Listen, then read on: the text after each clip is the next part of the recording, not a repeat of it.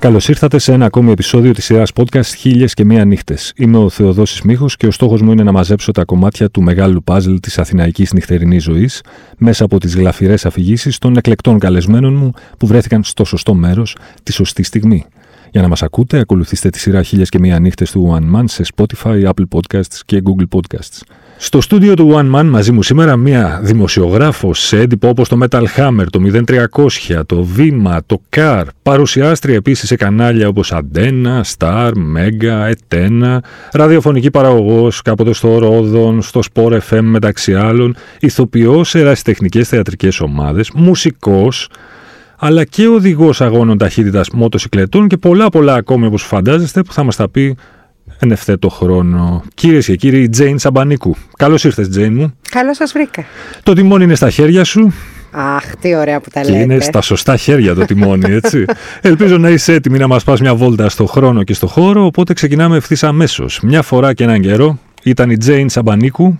Στο Ρόδον, μέσα δεκαετίας 90, αρχές με μέσα δεκαετίας 90 και είναι συναυλία των Motorhead τους οποίους έτσι κι αλλιώς δεν θα, τι να πω για τους Motorhead, δηλαδή προσκυνάμε Motorhead.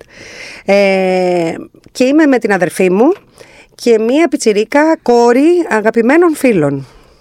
Έχουμε πάρει συνέντευξη ε, την προηγούμενη μέρα σαν Metal Hammer, αλλά εγώ δεν συμμετείχα σε όλο αυτό και επιθυμούσα διακαώς να γνωρίσω το Λέμι. Και μου δόθηκε η ευκαιρία την οποία κλώτσισα.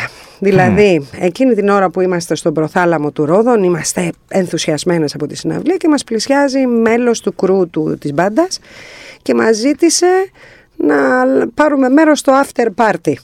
Ε, ενθουσιάστηκε η αδερφή μου, η πιτσιρίκα.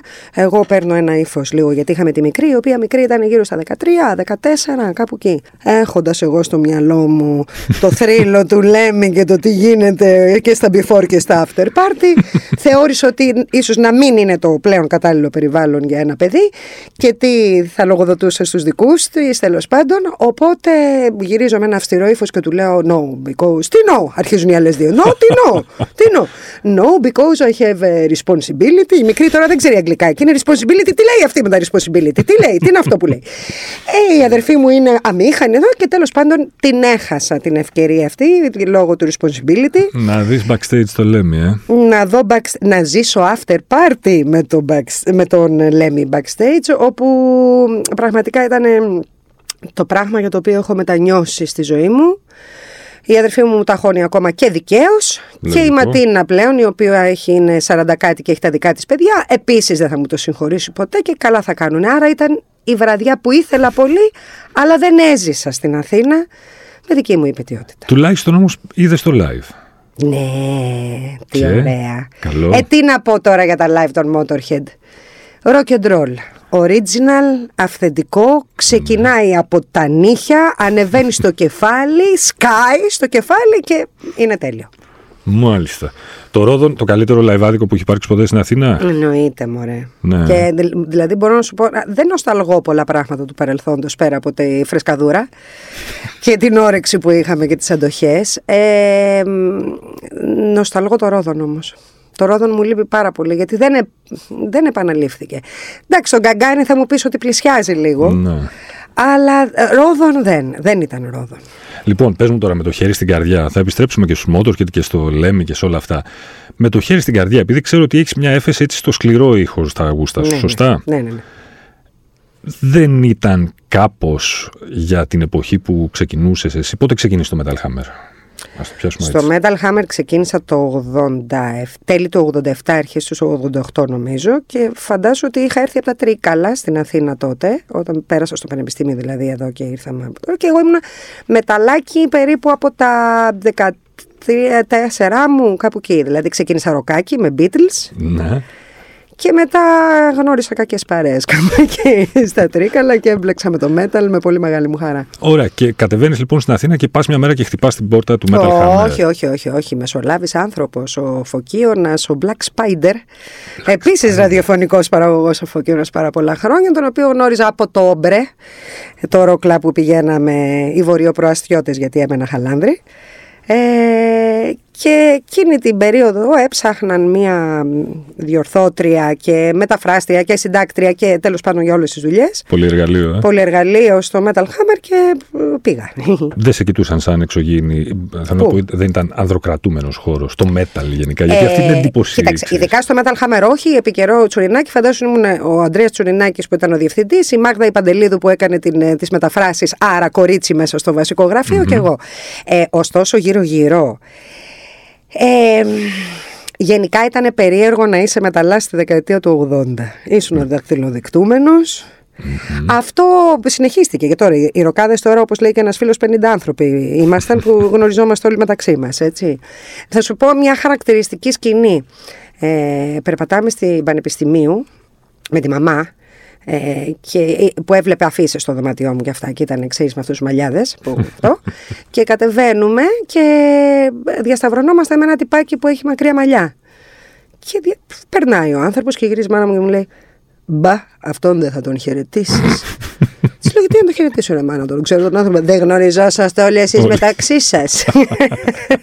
δηλαδή ήταν τέτοιο, ξέρεις που εκείνη την περίοδο, ρε παιδί μου, που επειδή είχες μακριά μαλλιά και δεν το σήκωνε το περιβάλλον και διδακτορικός να ήσουν, οικοδομή θα δούλευες. Ξέρεις, Ναι, εντάξει. ναι, ναι, ναι, κατάλαβα. Υπήρχε το discrimination. Το, το στυλ ποιο ήταν, ε, Σολίνα Παντελόνι. Α, και... ιδέα, ναι. Εννοείται. Σωλήνα παντελόνι με τα All Star που, το- που το παντελόνι ξέρεις, ε, πάθανε εξάρθρωση Ναι, για να για το να βγάλεις. ανέβει και να το Με βγάλει. πυρούνι ανέβαζα το φερμουάρ.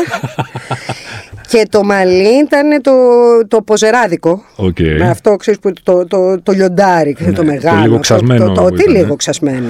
λίγο το λες εσύ αυτό. Ε, μια πέφτει τσουγκράνα και γινόταν δουλίτσα. Ναι. Αγαπημένη μπάντα τότε; Τι σε έμπασε, ας πούμε, στο χώρο του metal. Όπου, αυτή, αυτή την ερώτηση τη, με ζορίζει αυτή η ερώτηση. Τι με έμπασε. Με, με έμπασαν τα συγκροτήματα που υπήρχαν τότε. Αυτό είναι το ωραίο. Δηλαδή η δεκαετία του 80 που ήμουν εγώ έφηβη, ουσιαστικά ήταν η δεκαετία που σκάγα, έσκαγε και το metal, έτσι. Ναι.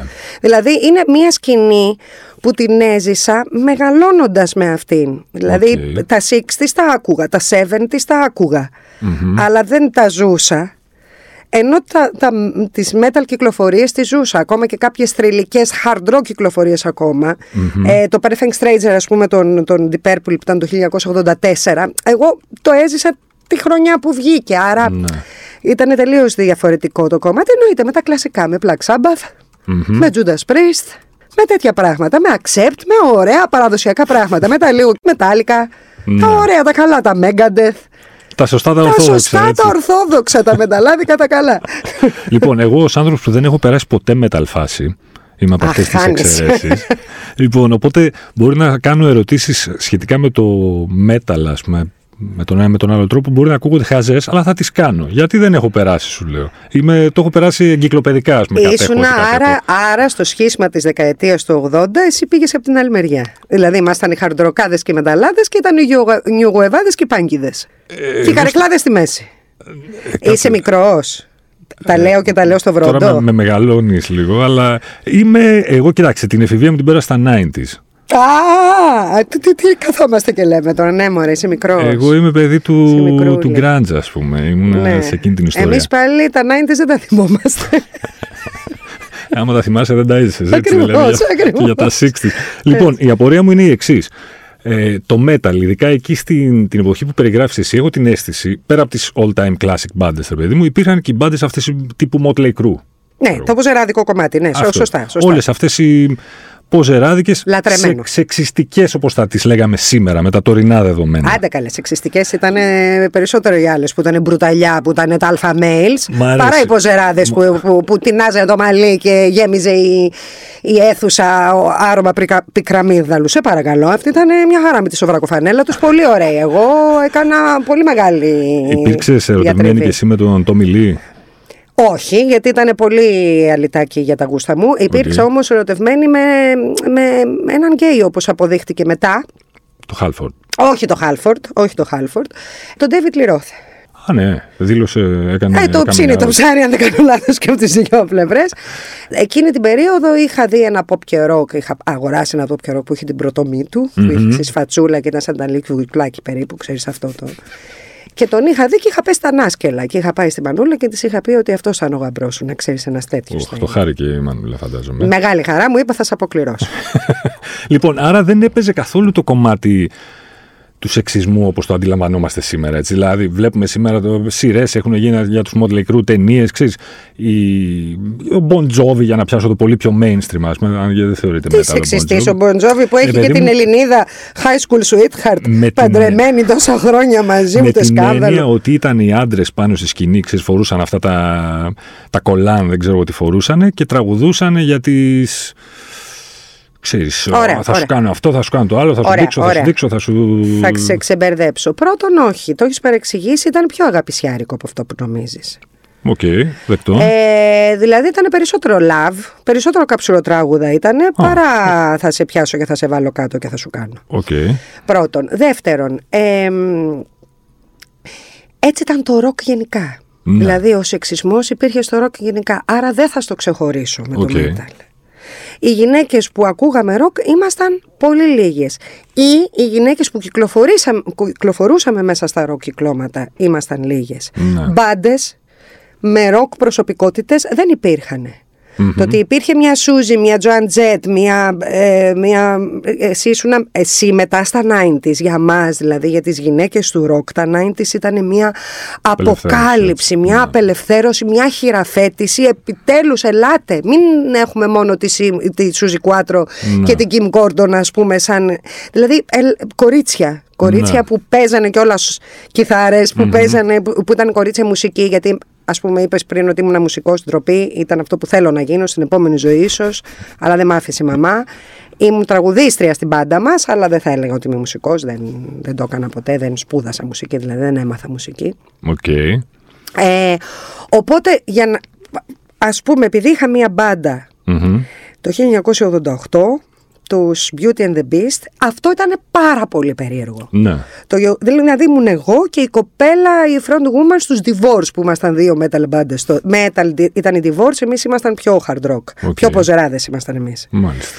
Ε, ε, και ήμασταν πραγματικά περιπτωσάρες. Ναι. Η μία περιπτωσάρα έμεινε ακόμα εδώ, εγώ δηλαδή, η άλλη περιπτωσάρα είναι στην Αμερική. Τα παιδιά είναι ακόμα μαζί και φύγανε για την Αμερική. Μάλιστα. ναι. Άρα ένιωθες εξ αρχής, ας πούμε, μπαίνοντας σε αυτό το χώρο κάπως εξωγήινη και ως γραφιάς, αλλά και ως... Γενικά το νιώθω αυτό. Έτσι πορεύομαι λέει στη ζωή. Έτσι πορεύομαι στη ζωή μου. Πώς το κατάλαβες τόσο γρήγορα. Ένιωσες απαξιωτικά βλέμματα, σχόλια του τύπου «Έλα κοπέλα μου, τράβα στην κουζίνα σου τώρα που θες να μας πεις εσύ και για το metal». Ή θες να μας πεις για το hard rock, για το metal, όχι, όχι, όχι. Για το metal είμαι ιερό το τέμ στο. Αυτό το ξέρω, ναι. Λέω, μήπως υπήρξαν. Ε, όχι, αντίθετα. Ε, όσοι ήμασταν, κάνανε κράτα παιδιά να μπούμε στα κυκλώματά τους. Μπορώ να σου πω ότι υπήρχε πιο. Ε, ότι, ότι ναι, ένα ροκ κορίτσι δεν θα έφτανε μέχρι τους, μέχρι τους metal κύκλους γιατί στο metal έπαιζε πάρα πολύ το ποδόσφαιρο. Μάλιστα. Πάρα πολύ το ποδόσφαιρο όμως. Ε, με αποτέλεσμα πολλές γυναίκες που ήταν φανατικά μέσα σε αυτό να μην τις πολύ ξεχωρίζεις αν ήταν Μίτσος ή αν ήταν, ξέρεις, η Μαρία. Έπαιζε πολύ αυτό το οπαδικό. Οπότε όσοι δεν είχαν σχέση με το οπαδικό που υπήρχαν και πάρα πολλές γυναίκες τότε. Τότε δεν είχαν καμία σχέση οι γυναίκες με την μπάλα, ελάχιστες Ε, ναι, μπορείς να πεις ότι ήταν πιο περιχαρακωμένο για αυτό το λόγο, ας πούμε. Ναι. Στο... Και γιατί ήταν πιο δύσκολο άκουσμα, όπως και να έχει. Mm-hmm. Ταυτόχρονα όμως, ακριβώς επειδή ήσασταν, ήσουν από τις λίγες γυναίκες στη φάση, αμέσως έγινες όνομα στην ιστορία. Όπως είπες και εσύ, ερωτοτέμ. Ναι, ακριβώς λόγω σπανιότητος. Ναι. Ε, και επειδή είχα αυτή την ευτυχή συγκυρία, ε, μου είπε ο Φωκίωνας για τη θέση στο Metal Hammer και μπόρεσα και έγινε, ξέρεις, αυτό τότε. Βρέθηκα δηλαδή στην κατάλληλη θέση, σωστή στιγμή, ας πούμε, ναι. στην κατάλληλη φάση. Τότε που ξεκίνησες εσύ ήταν ξεκάθαρες ακόμη οι διαχωριστικές γραμμές στις λεγόμενες φυλές. Αυτό, αυτό που είπαμε πριν, βέβαια. Τώρα για να μην πω ότι δεν υπάρχουν αυτοί οι διαχωρισμοί, από ότι δεν είναι ξεκάθαροι. Προτιμάς τη σημερινή εποχή που αυτές οι... Εμένα μου αρέσει να τα λέω αισθητική κετοποίηση αυτά, με την καλή έννοια όμως. Έτσι. Εγώ είμαι υπέρ αυτών των διαχωριστικών αισθητικών γραμμών. Δηλαδή, αισθητικών; Αισθητικών, ναι. Δηλαδή να βλέπεις, παιδί μου, τον... θεωρώ ότι είναι χρήσιμο να βλέπεις τον άλλον και από, τη... από το t-shirt που, που φοράει, να καταλαβαίνεις ότι μπορεί να του αρέσει ξέρω εγώ, το New Wave ή μπορεί να του αρέσει.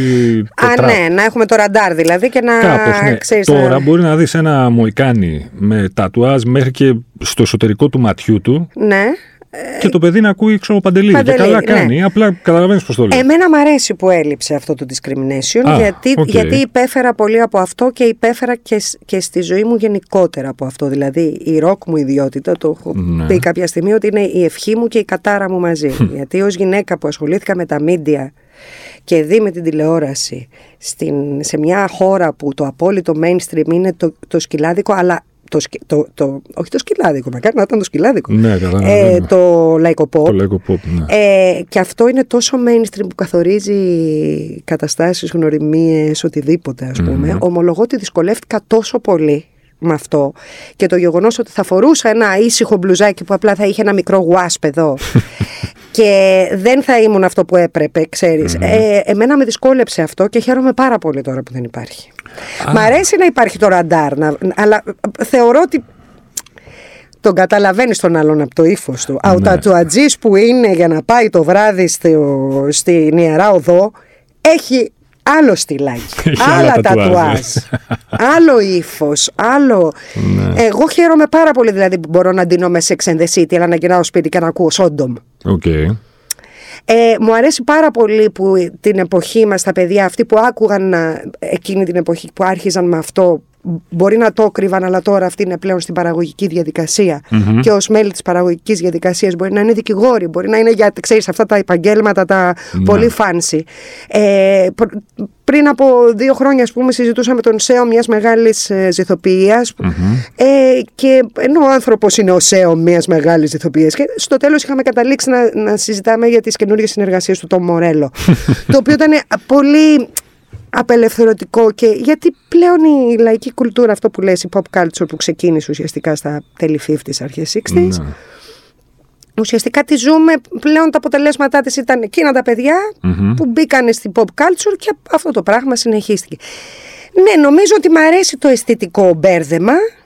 Ε, όχι, μ' αρέσει, μ' αρέσει να μπαίνουμε ένας μέσα στον άλλον. Μ' αρέσει αυτό. Δεν μ' αρέσουν οι περιχαρακώσεις. Το καλύτερο κοινό ποιο είναι; Δηλαδή, Σε ό,τι αφορά; Α, Σε ό,τι αφορά γενικά τη συμπεριφορά στις, στις συναυλίες, ας το πούμε έτσι. Κυκλοφορεί μια φήμη, δεν Τα ξέρω... αν- μεταλλάκια φυσικά είναι Αυτό το θα καλύτερο σου λέγα. κοινό. Το λες και εσύ έτσι. Εννοείται δεν μπαίνεις ότι απλά τα το σπίτι σου για να μην μεταλλάκια- μπες να σε πλακώσει. Όχι, και θα σου πω για ποιο λόγο.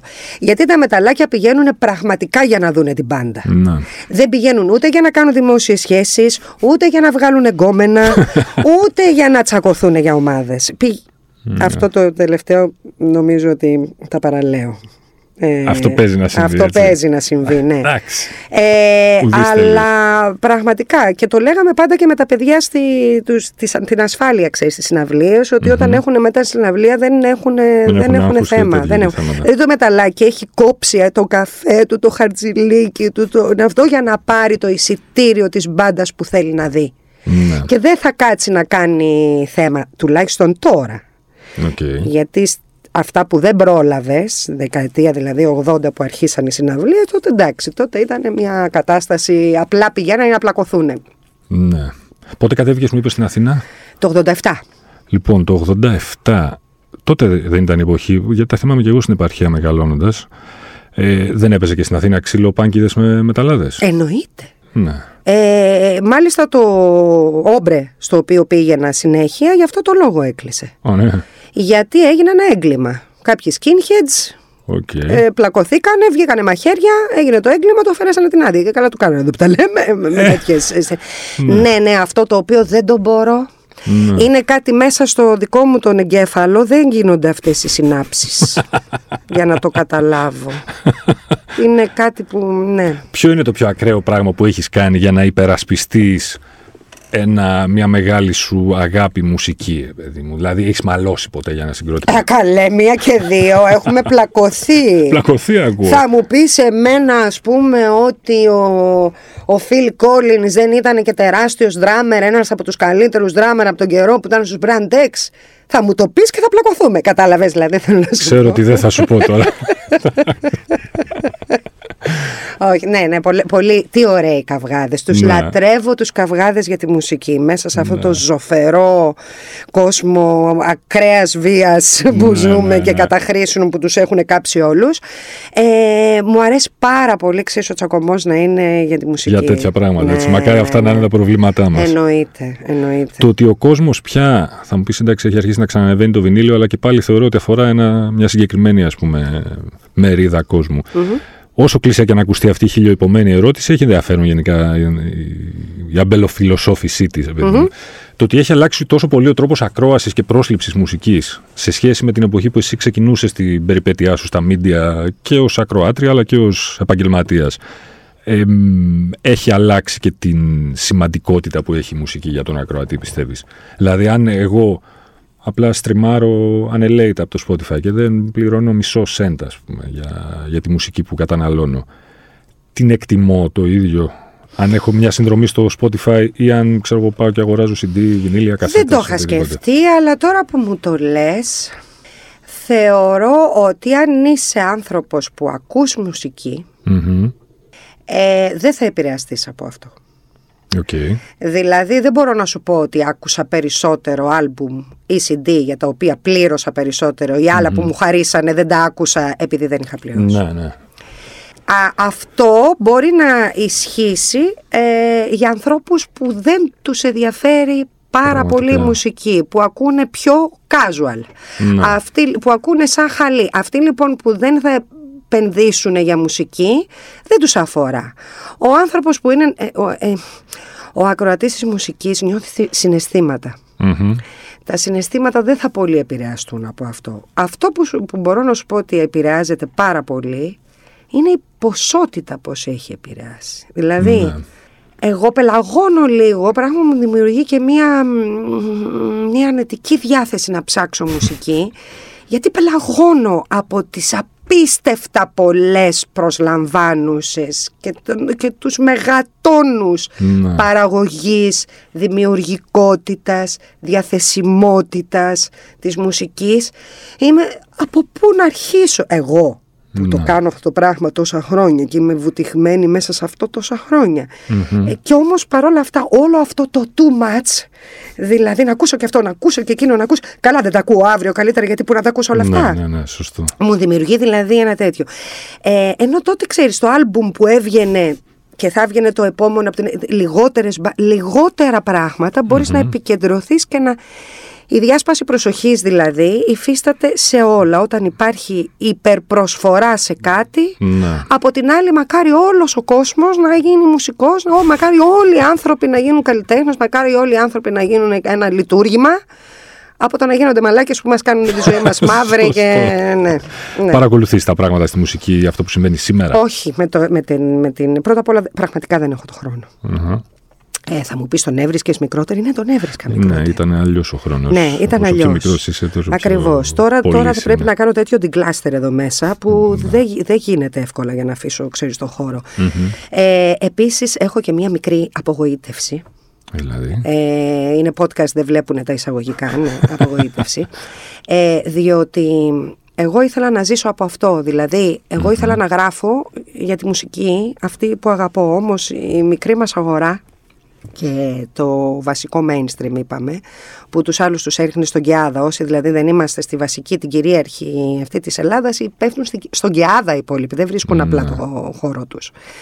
Λοιπόν, ε, και μας λέγανε το εξής απίστευτο τότε, εκείνη την εποχή που δουλεύαμε στα περιοδικά, ότι δεν θα πληρωθούμε, όχι αυτοί που ήμασταν μέσα στα μισθολόγια και κάναμε τις δουλειές, οι υπόλοιποι εξωτερικοί συνεργάτες, όσοι πήγαιναν στις συναυλίες, συντάκτες κτλ. Δεν θα πληρωθούμε επειδή λέει κάναμε κάτι που μας αρέσει, είναι αυτή η νοοτροπία, η απίστευτη. δηλαδή, κάνεις κάτι που σου αρέσει, πρέπει να πληρωθείς και τι γίνεται, ρε φίλε, πρέπει μόνο να σπάω πέτρες δηλαδή για να πληρωθώ. Ε, υπάρχει ένα κοινό, δηλαδή βγαίνει το περιοδικό σου, υπάρχει ένα κοινό, γιατί εγώ δεν πρέπει Δεν να πρέπει να πληρωθώ γι' πληρωθείς. αυτό. Δηλαδή αυτός που είχε αλλάξει τα πράγματα και ακόμα respect δηλαδή μέχρι αηδίας είναι ο, ο, ο, ο Μανίκας ο θοδωρης όταν είχε αναλάβει το pop και rock ο οποίος είχε απαιτήσει αμοιβές κανονικές για τους εργαζόμενους σε ένα rock έντυπο ας πούμε. Ναι. Και ήταν αυτό θεωρήθηκε πολύ ρηξικέλευτο για την Και δεν εποχή κράτησε και επαναστατικό. πολύ. Δεν κράτησε και πολύ. Εξαιρετική εποχή. ναι. Guilty pleasures; Η τεμπελιά, Ναι. ταξίνο. Ναι. Μου αρέσει αυτό το pleasure, το έχω τρελά. Μ' αρέσει το ξύσιμο, το βρίσκω πάρα πολύ δημιουργικό. Ε, Στη μουσική Guilty Pleasures; Στη μουσική Guilty Pleasures. Ε, όχι, δεν έχω. Υπάρχουν ένοχες Δεν απολαύσεις έχω. τελικά ή είναι μόνο ένοχες συνειδήσεις; Όχι, είναι αχτή ωραία που Είδες. το είπατε κύριε Μίχο παρακαλώ. μου, μιλάμε με, με τώρα. Ε, ναι, είναι ένοχες συνηθίσεις. Ε, δεν τρέπομαι να πω, γιατί παλιά ντρεπόμουν. Να Ε, πω πες ότι θα ακούσω. ένα ας πράγμα πούμε, που δεν θα αυτό. περίμενε κανένας από την Τζέιν Σαμπανίκου ότι θα το ακούει, τι είναι; Ξέρω εγώ, αχά. Ή... Σιγά μη δεν ακούσω αχά, δεν ξέραμε. Ε, Ειδικά δεν- τώρα τα 80's, ξέρεις, έχουν πάρει... Ε, ναι, ε, Κοντζάμ σε Τζέιν Σαμπανίκου να ακούει τι; Βέρτη και τέτοια δεν θα ακούσει η Τζέιν Σαμπανίκου. Δεν Σε θα αυτά υποφέρει. Αλλά υποφέρει όμως. Οκ. Δηλαδή αυτό είναι. Καλά κάνει που υπάρχει εκεί που είναι. δε- δε- Εμένα όμως αυτό όλο το ηχόχρωμα μου δημιουργεί ψυχοσωματικά θεματάκια. Έχεις βρεθεί ποτέ σε τέτοια κέντρα Ναι, ναι. διασκέδασης; Ναι, εννοείται ότι έχω βρεθεί σε τέτοια και δεν το συζητάμε. Πρώτα απ' όλα πήγαινα με τη μάνα μου όταν δούλευε δημόσιος υπάλληλος στην Ένωση Συνταξιούχων ΔΕΗ. Πηγαίναμε κάθε χρόνο, είχαμε το παραδοσιακό σκυλάδικο, δεν το συζητάμε, συνόδευα τη μάνα. Αλλά ήταν καλά γιατί τότε πηγαίναμε στο σάκι. Είχε, Α. ακολουθούσε συνέχεια το σάκι και ο σάκι ήταν ε, πιο, πιο light. Ε, ή μ' άρεσε το βαρύ-βαρύ. Ε, αλλά μ, αυτά τα ενδιάμεσα μ, έχω, έχω βρεθεί λοιπόν σε τέτοια μέρη και δεν έχω περάσει καλά. Όχι τόσο για τη μουσική, όσο για τον κόσμο και τη συμπεριφορά από κάτω. Α, με, με αυτό δεν μπόρεσα ποτέ να ταιριάξω. Μμμ. Ποτέ.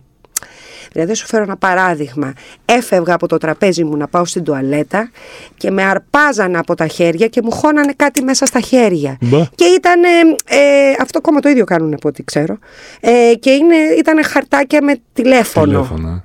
Και ήμουνα ποιο και γύριζα, ξέρεις, και τον κοίταζα και έλεγα. «Τι- Τι φάση τώρα, δηλαδή. Πώς. Δηλαδή, αφού δεν το είδα, δεν κοιταχτήκαμε, δεν. Ναι. Κάπως δεν. Όλο αυτό το η επίδειξη, τα φράγκα, τα... Το έχω την πάνικη γκόμενα δίπλα, αλλά κοιτάω του, του διπλανού του τραπεζιού.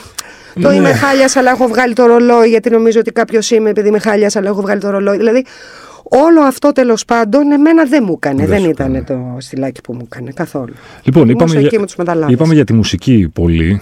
Δεν έχουμε πει για. Εμένα μου φαίνεται πολύ ενδιαφέρον το ότι εκτός από έναν παραδοσιακά ανδροκρατούμενο χώρο, όπως είναι ο χώρος του μουσικογραφιά, θεωρούσα ότι έτσι είναι και ο χώρος των οδηγών ταχυτήτων.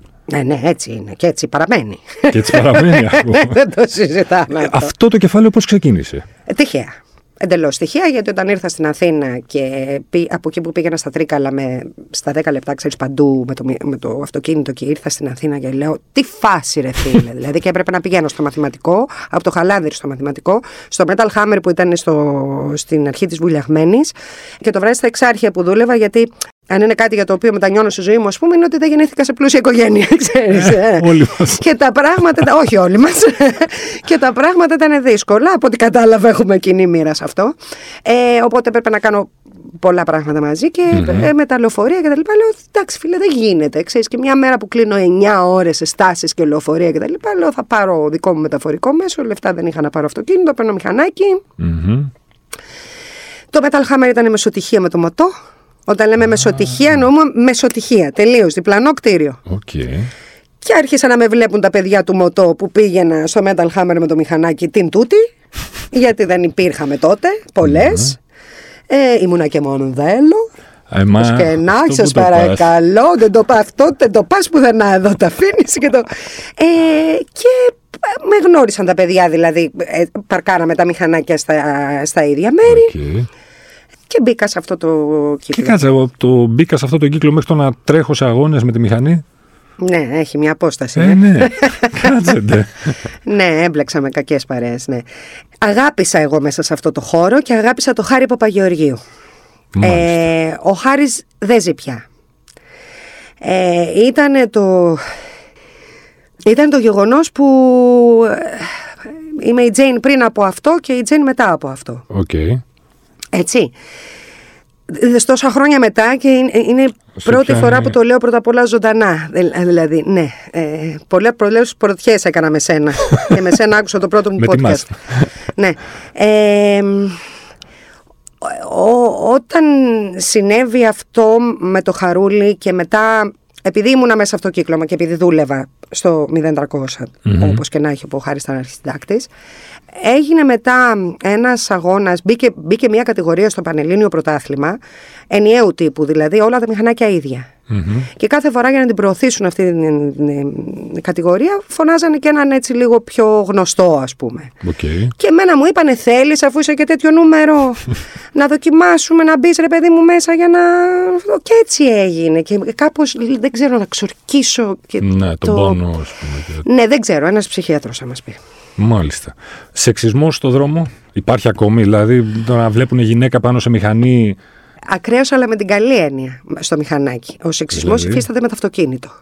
Νομίζω ότι μια γυναίκα. Σε βαθμό ακραίο που έχει παραγίνει. Ναι.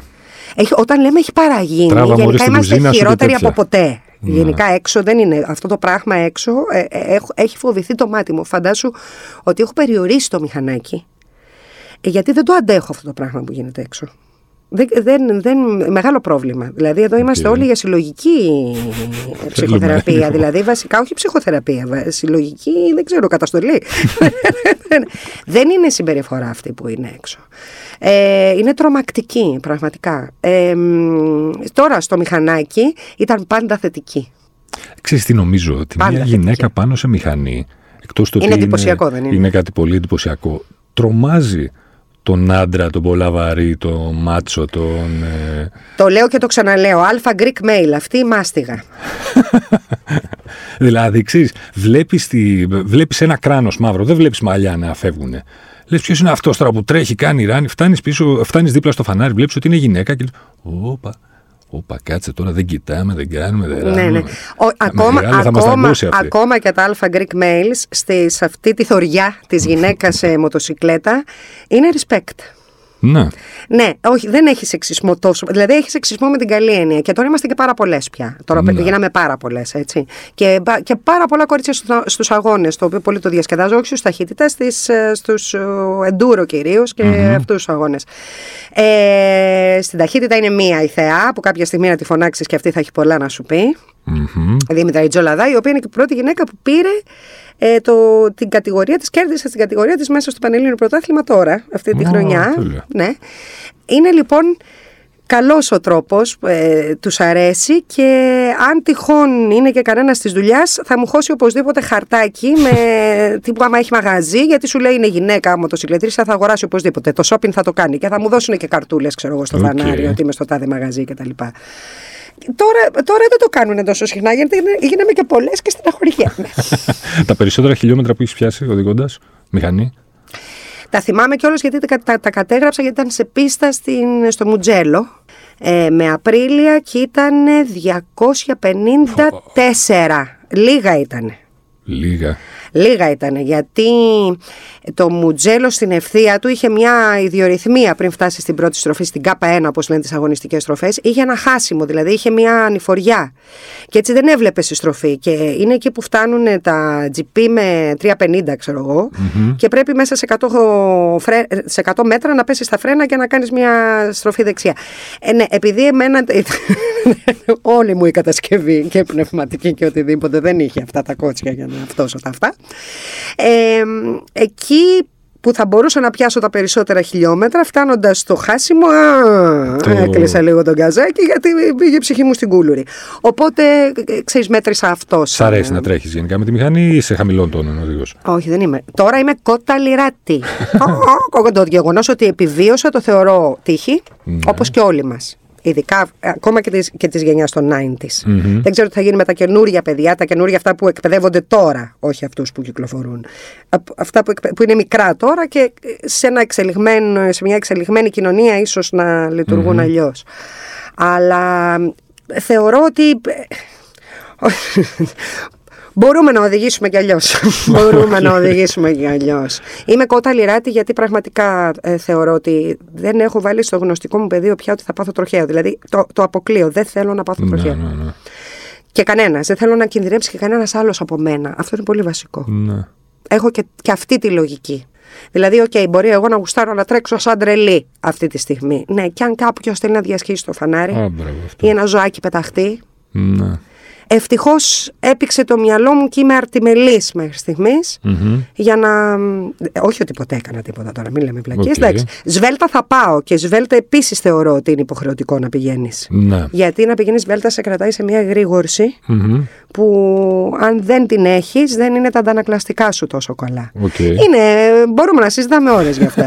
από ό,τι Μουσική, κατάλαβες. μουσική ακούς οδηγώντας τη μηχανή; Όχι. Όχι. Απαγορεύεται ρητά και κατηγορηματικά. Ένας από τους λόγους που μου αρέσει το αυτοκίνητο είναι για να, για να ακούω μουσική. Ποιο τραγούδι τραγουδάς όμως, έχεις πιάσει τον εαυτό σου να τραγουδάει πιο συχνά; Θέλεις να σου πω ποια έβαζα πριν μπω στην πίστα; Αμέ. Αμέ, αμέ. Έβαζα Limp Bizkit το... Ένα, ένα Limp- Limp Bizkit από το πράσινο άλμπουμ. OK. OK. Ε, έβαζα ε, Annihilator το Second to None ε, και μ, έβαζα και ένα Mahogany Rush με Frank Marino κιθαρίστα ε, το οποίο όμως το έβαζα ουσιαστικά για μετά τη- τον αγώνα για να με παρηγορήσω.